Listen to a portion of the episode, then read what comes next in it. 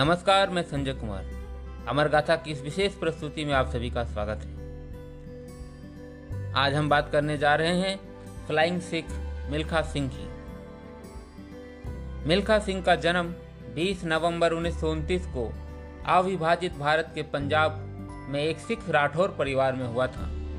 उनके अनेक भाई बहन बाल्यकाल में ही गुजर गए थे। बचा खुचा परिवार, भारत विभाजन के बाद हुए दंगों के शिकार हो गए। अपने माँ बाप और भाई बहन को खो दिया।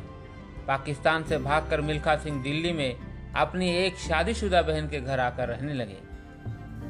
अपने भाई मलखान सिंह के कहने पर उन्होंने सेना में भर्ती होने का निर्णय लिया और चौथी प्रयास के बाद सन उन्नीस सौ इक्यावन में सेना में भर्ती हो गए। सेना में उन्हें गुरुदेव सिंह ने दौड़ के लिए प्रेरित किया। मिल्खा सिंह बचपन में घर से स्कूल और स्कूल से घर की 10 किलोमीटर की दूरी दौड़ करके पूरी करते थे। क्रॉस कंट्री रेस में छठा स्थान प्राप्त किया, इसलिए सेना ने उन्हें खेलकूद में स्पेशल ट्रेनिंग के लिए चुना। सेना में 200 मीटर और 400 मीटर रेस में स्वयं को स्थापित कर उन्होंने कई प्रतियोगिताओं में सफलता हासिल किया। सन उन्नीस सौ छप्पन में मेलबर्न ओलंपिक में भारत का प्रतिनिधित्व किया, पर अंतर्राष्ट्रीय अनुभव न होने के कारण वे असफल हो गए। चार्ल्स जेकिंस, जो 400 मीटर रेस के विजेता थे, उन्होंने प्रेरित किया और उनके द्वारा दिए गए ट्रेनिंग से अंतर्राष्ट्रीय अनुभव हासिल किया।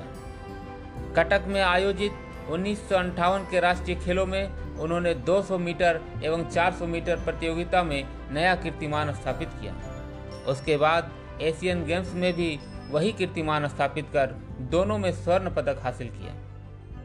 उन्नीस में उन्हें एक महत्वपूर्ण सफलता तब मिली जब उन्होंने कॉमनवेल्थ में 400 मीटर प्रतियोगिता में स्वर्ण पदक हासिल किया।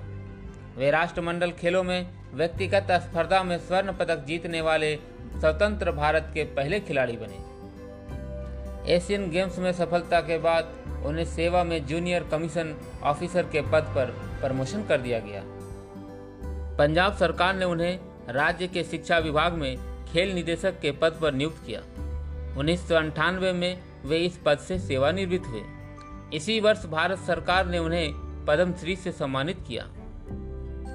1960 में पाकिस्तान के प्रसिद्ध धावक अब्दुल बाशिद को एक रेस प्रतियोगिता में पछाड़ दिया।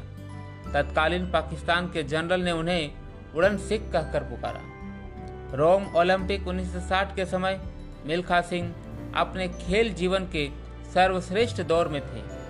सारा भारत उनसे पदक का आस लगाए बैठे थे। 400 मीटर की रेस में मिल्खा सिंह ने पूर्व कीर्तिमान तो ज़रूर तोड़ा, पर कोई पदक हासिल न कर सके।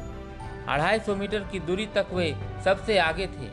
उसके बाद उन्होंने पीछे मुड़कर अपने प्रतिद्वंदियों को देखने लगे।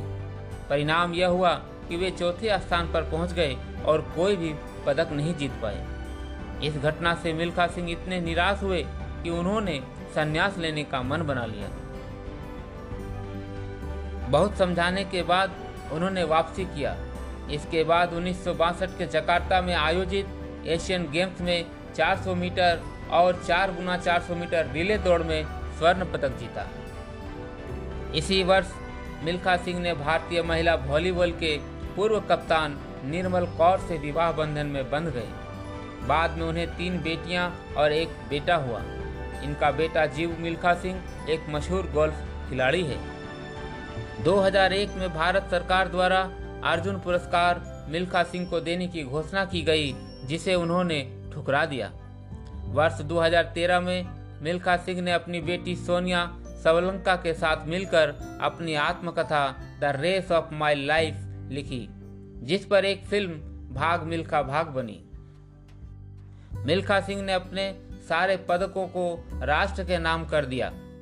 इक्यानवे वर्ष की आयु में 18 जून 2021 को कोरोना से जीवन की रेस वे हार गए। बंटवारे से बुलंदियों तक का सफ़र उनका काफ़ी उतार चढ़ाव से भरा रहा। वे पहला सुपरस्टार थे जो दौड़ता नहीं, उड़ता था। आशा है हमारा यह पॉडकास्ट आपको अच्छा लगता होगा।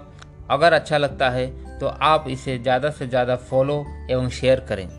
मिलेंगे फिर अमर गाथा की अगली कड़ी में। तब तक के लिए जय हिंद जय भारत।